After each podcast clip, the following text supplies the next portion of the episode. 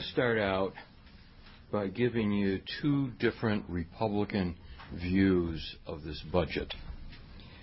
Uh, our neighbor to the south here, uh, Speaker Paul Ryan, said, I welcome the President's blueprint for next year's budget, which turns the page from the last eight years. A little different view from the Republican, Republican Party comes from uh, Representative Hal Rogers, who said, I am disappointed that many of the reductions and eliminations proposed in the President's skinny budget are draconian, careless, and counterproductive. I don't think there's much question uh, as to which of the views that uh, we share here in Madison. We are, are, are closer to the uh, Representative Rogers' view than we are to Speaker Ryan's. The cuts are devastating. This is not a budget that is uh, one prepared out of ignorance, but more one that is prepared out of malice. It is affecting every American, every state, every region of the country. Here in Wisconsin, it affects rural communities, rural residents, as well as those who reside in our largest cities. The budget, as you know, eliminates community development block grant funding, the Home Investment Partnership, Economic Development Administration, Transit New Start grants, as well as Tiger grants, which I might point out are, two of the mechanisms we were hoping to fund uh, expanded public transit service for Madison regional residents. It eliminates community development financial institution grants, energy assistance. It has a devastating effect, obviously, on the arts with the elimination of the National Endowment for the Arts, uh, the Agency for Public Broadcasting, as well as community service block grants and programs dealing with the environment. Here in, in, in Madison, um, we'll see losses in terms of uh, block grant programming close to $5 million. The home program over $1 million. And the impact on individual citizens and, and agencies, whether we're talking about loss of funding to Project Home, to moving out, the Salvation Army, um, the Tenant Resource Center, Commonwealth and the Madison Development Corporation, various chambers of commerce, Boys and Girls Club, the Goodman Community Center, the East Madison Community Center, with a list that goes on and on.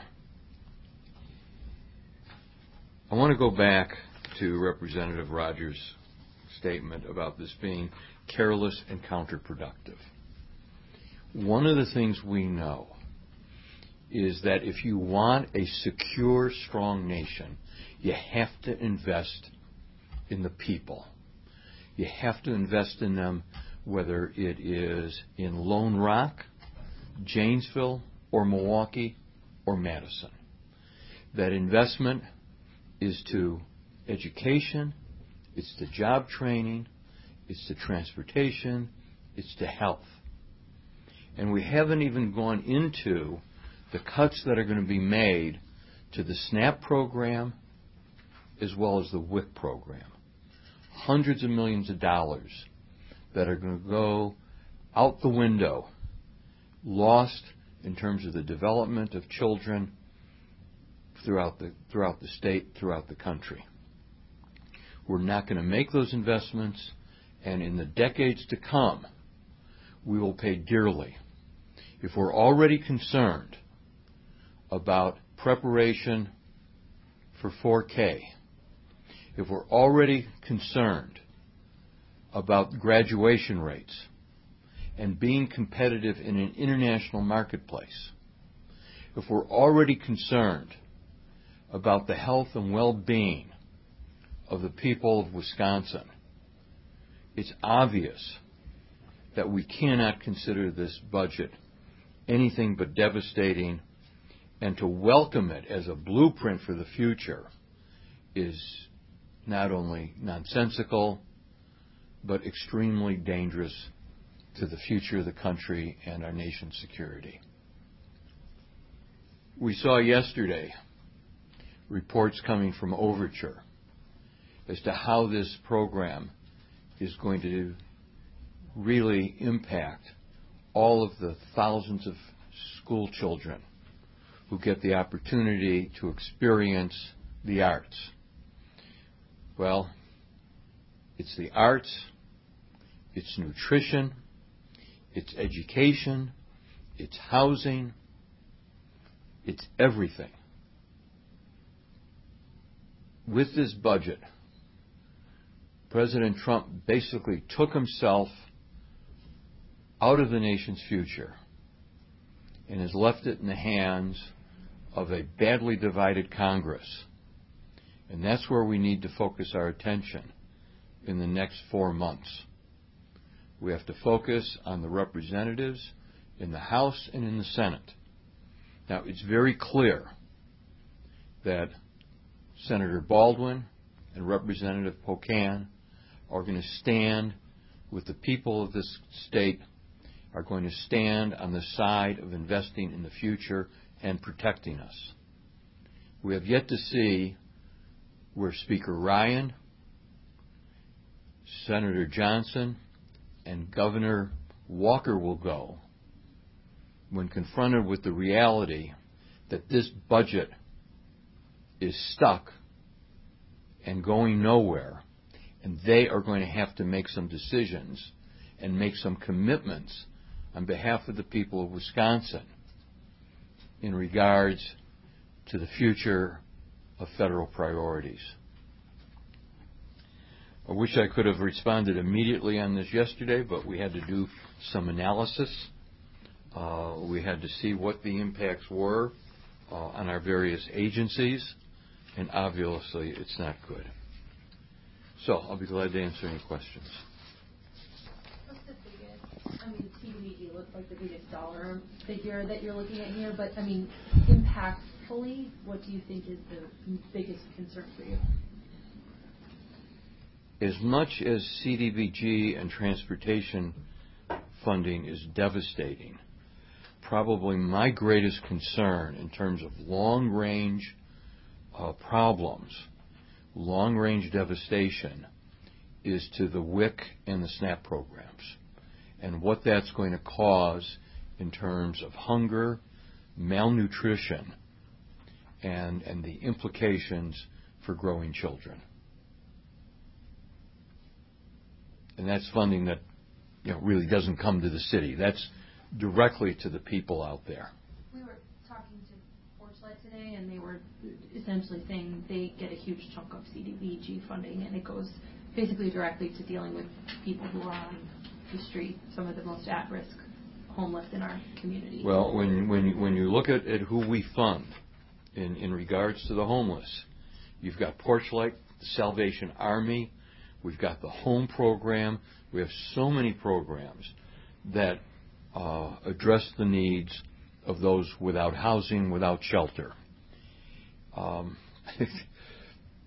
you know, it's it's it's tough when you say which is worse not dealing with homelessness or with the potential of malnutrition and illness for infants and toddlers. Um, all I know is that the lack of funding for both is critical. To not fund is devastating. And, and we're, we're not seeing the leadership here.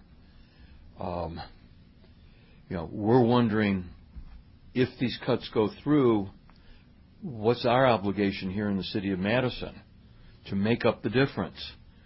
To make up the difference in a uh, situation where our ability to raise the revenues is severely limited. But we're not hearing any of this from from the governor, uh, who's also been silent on the Medicaid and on the Affordable Health Care Act funding. Uh, you take all of this together, and uh, I've got images of what the United States looked like in the 1860s, the 1870s, following the Civil War, uh, in terms of illness, in terms of poverty, uh, and, and a very bleak future.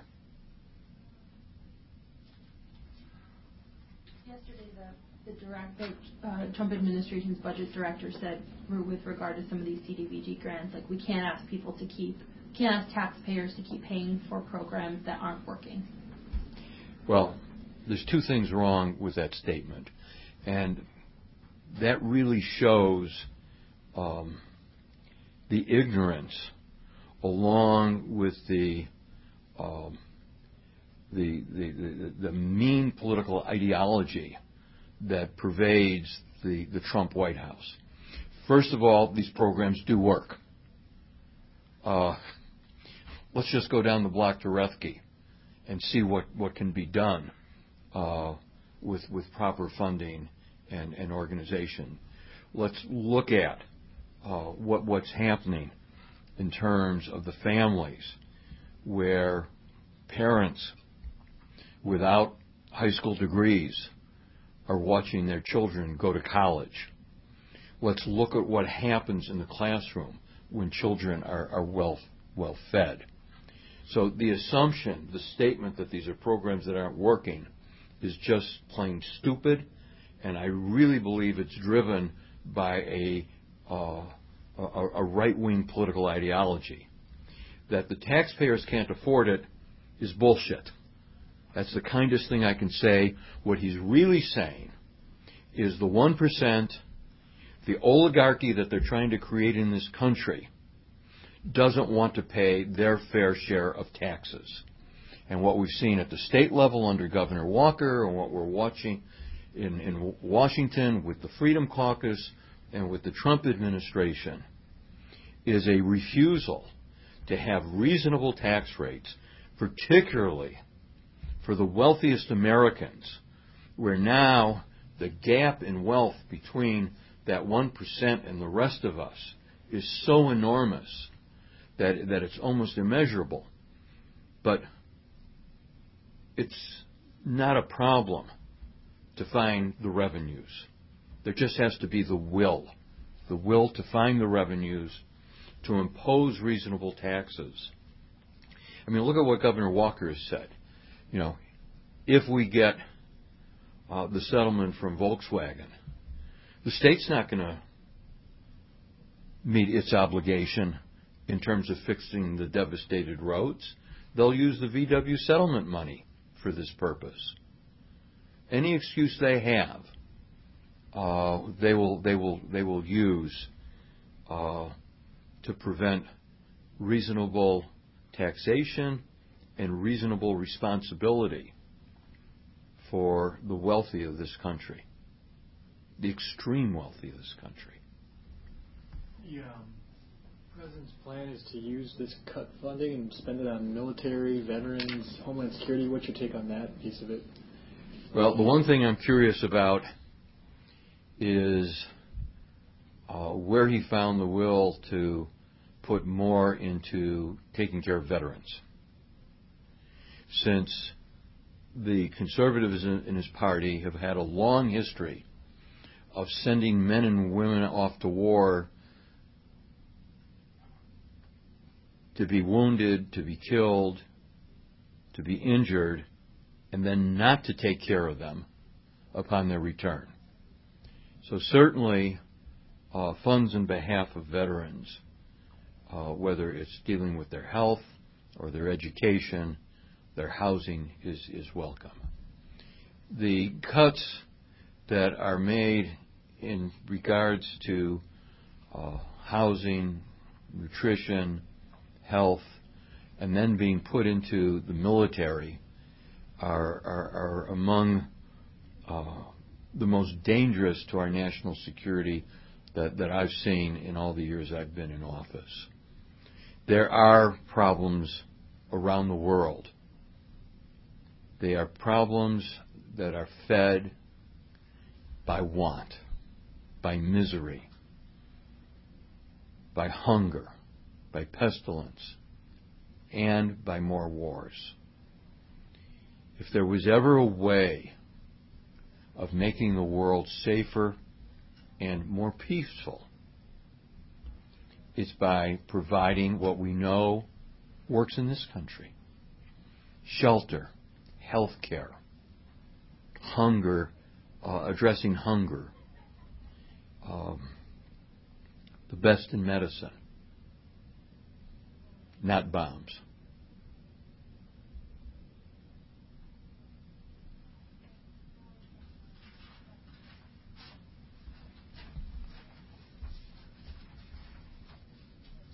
Is this?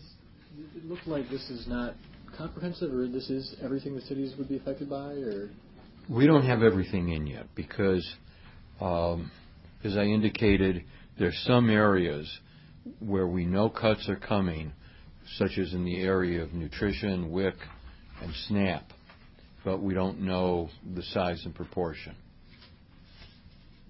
that comes that comes from the state too, then too? Or? Some of that's administered through the state, but but the, the, the bottom line is how much is in the federal budget to to go for these uh, these activities. Are And any projects or programs that, like, you know that you have CDBG money in a pipeline that could just stop in its tracks? Because, like, some of the things on this list, I think, are things that may have been paid for with CDBG money in the past. well, you know, go to the Salvation Army and ask them if they lose their CDBG money, what they do in regards to impoverished families and providing them temporary shelter. What's going to be cut out? Uh, go to uh, Porch do the same. Um, uh, check in with all the neighbor, ten neighborhood centers, and ask them what what happens when they lose their CDBG funding, uh, and specifically what happens in terms of economic development, in terms of Commonwealth and the Madison Development Corporation. I mean, yesterday we, we saw somewhat of a report uh, from Overture as to what it means to their programs. But all these agencies, all these agencies will be will be impacted.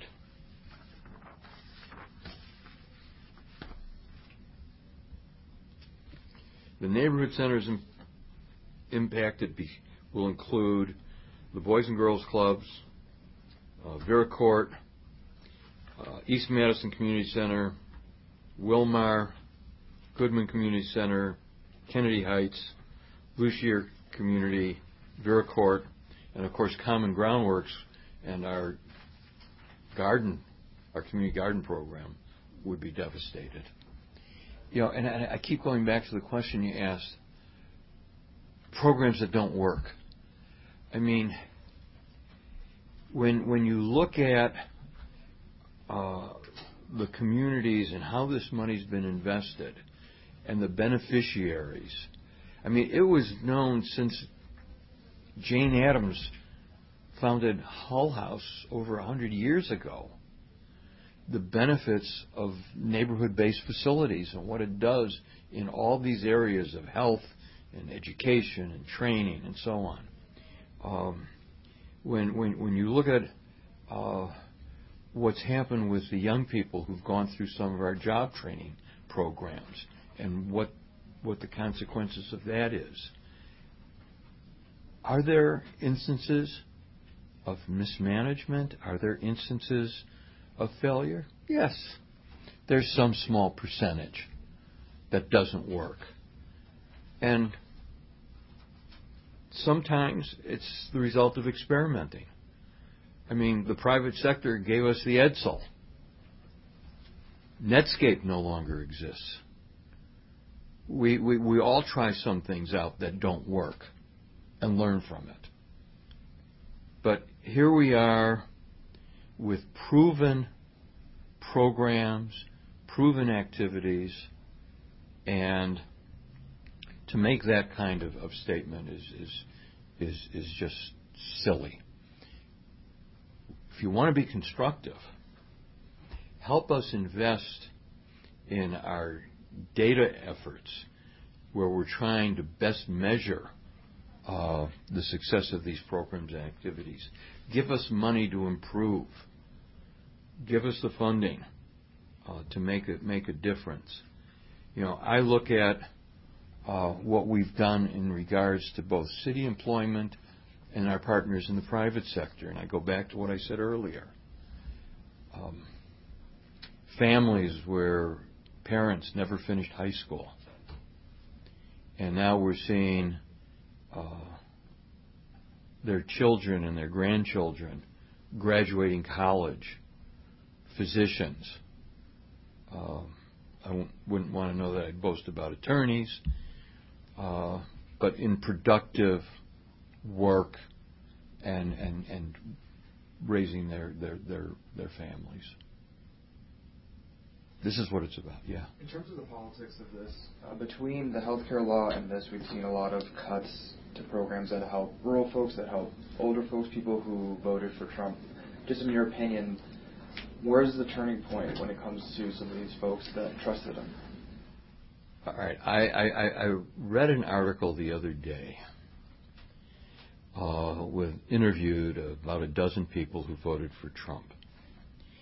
And they basically, most of them said they still supported him because he was doing what he set out to do. He's making good on his promises. He's cutting these programs, for example. Um, he's reducing taxes. He's reducing regulation. Now the question is, when they see the consequence of this, how do they feel? How do they feel when they understand that programs that provide food and nutrition, subsidized transportation, take care of needed housing are, are being slashed? Now, maybe it's going to take a few months uh, before, or a few years before all this, in effect, kicks in.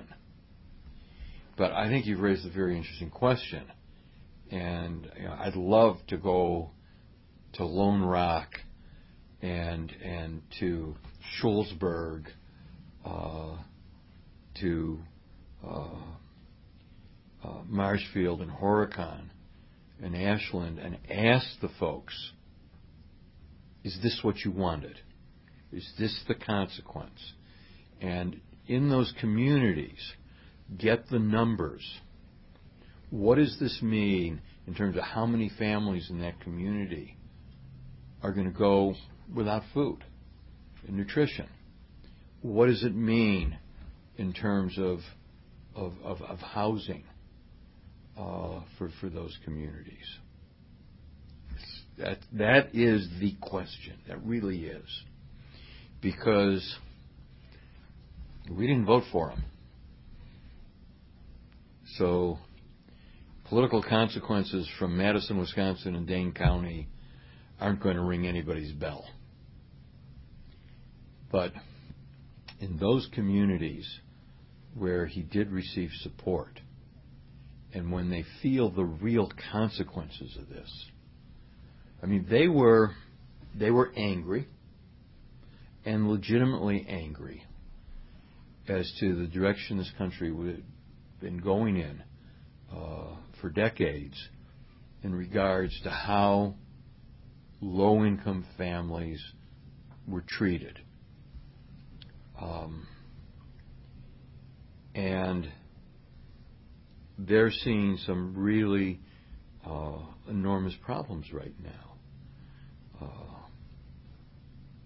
the heroin and the opioid epidemic is more rural than it is urban the transportation challenges in some ways are greater because at least we've got a functional public transit system.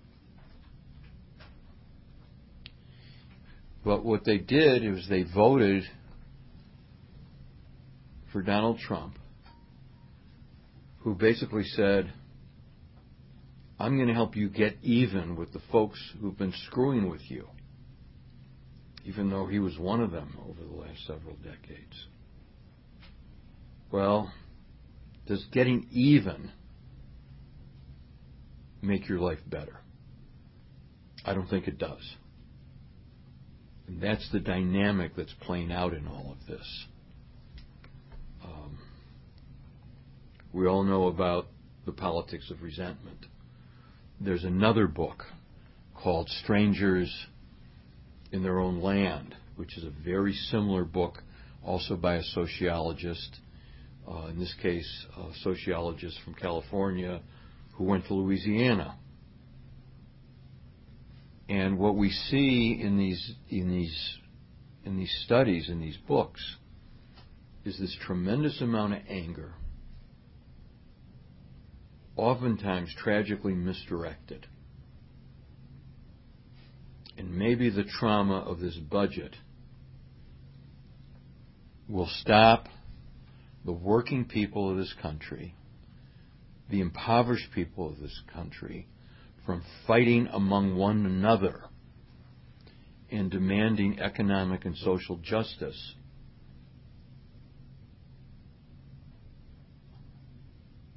That, that, that is so badly needed. And saying, no, we don't want tax cuts.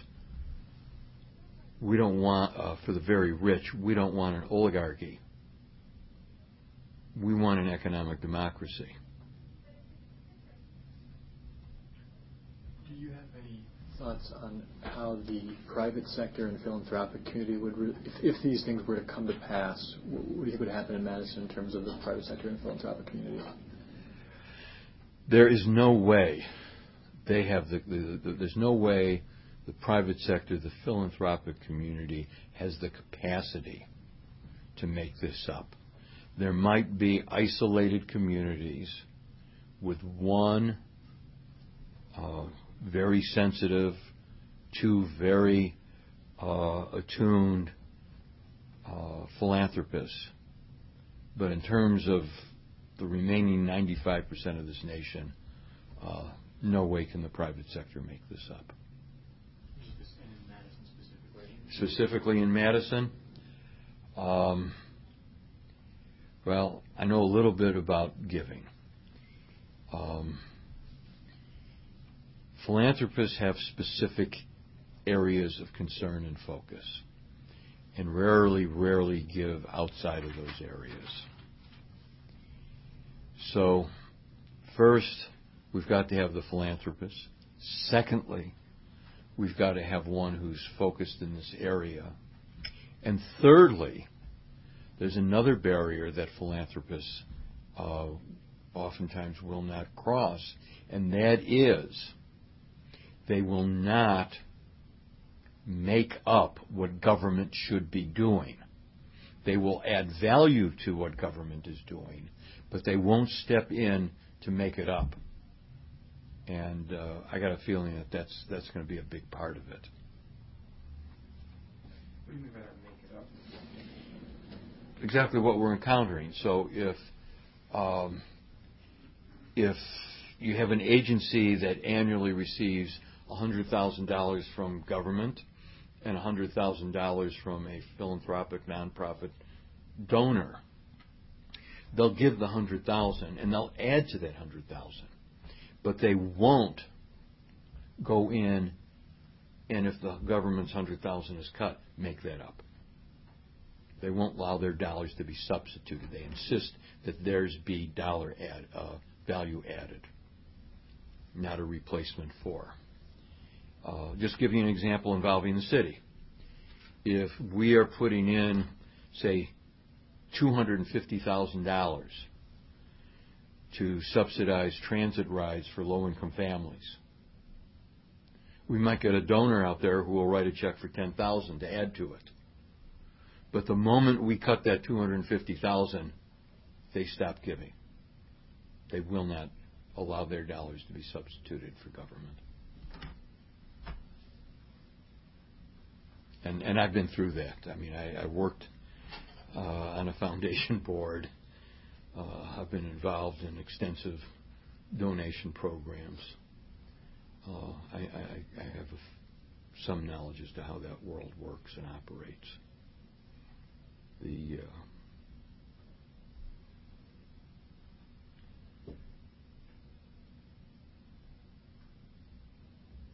uh, go through, what do you, how would you describe the next couple of years in Madison? What do the next few years look like without, you know, access to money for affordable housing and the SNAP and the WIC programs and?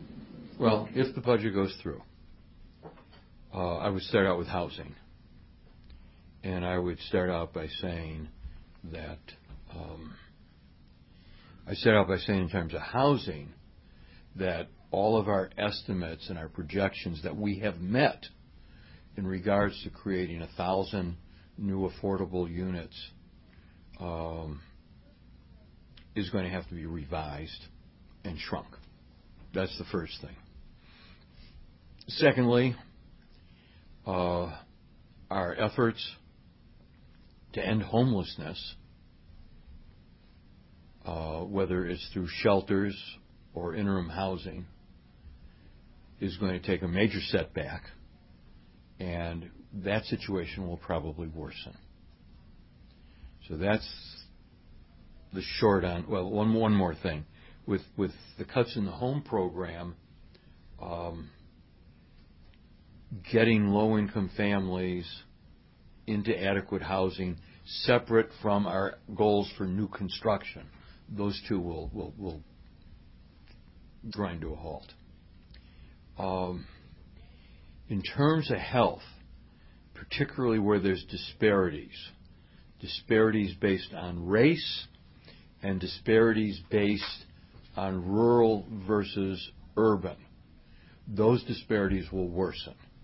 While everybody's health uh, will overall take, take a hit, those who are most vulnerable, those with the least access, remote rural areas, those who are impoverished, um, will be affected.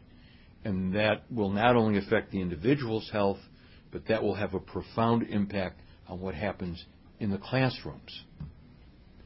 Um, in regards to that extra step in education, where so many children need and get assistance after school, on the weekends, in terms of their academic performance, mathematics, language skills. When you look at the role of all these community facilities in supporting, whether it's tutoring or mentoring, that will take a hit. And again, that will be the most vulnerable. Uh, low income African American kids, Latino, uh, Hmong families here in Madison, and regardless of race, it'll occur in rural Wisconsin. Um, transportation and the environment will take a major hit.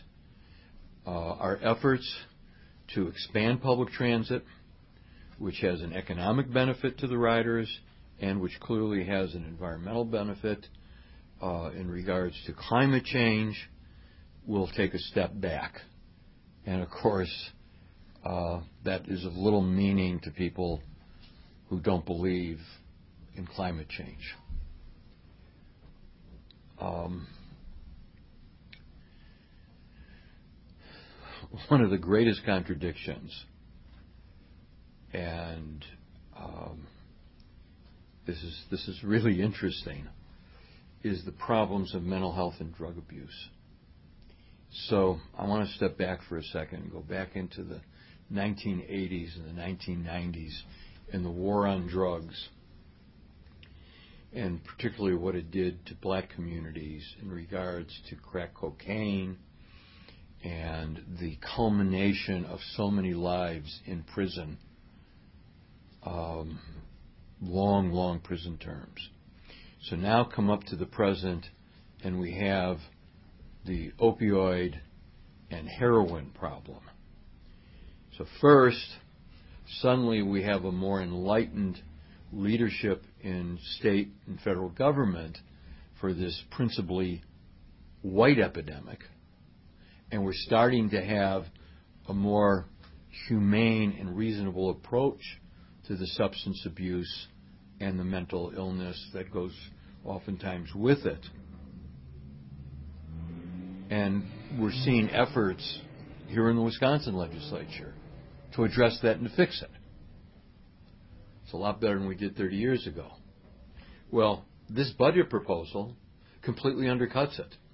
I mean, one of the most devastating things between this budget and what's going on with the Affordable Care uh, Health Care Act is a contradiction of taking major steps backwards.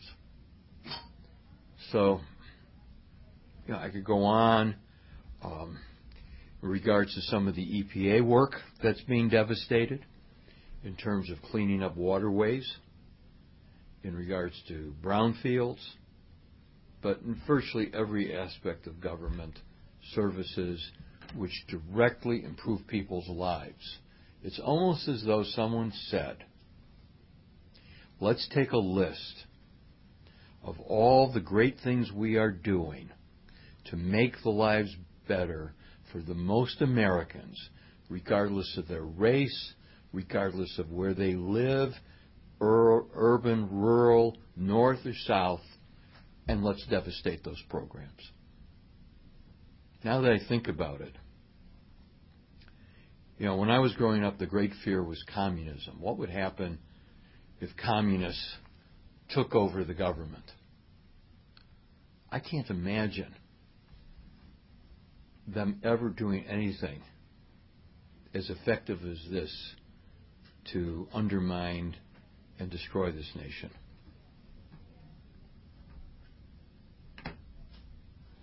Have a good weekend on that happy note. Any other questions? Okay, thank you.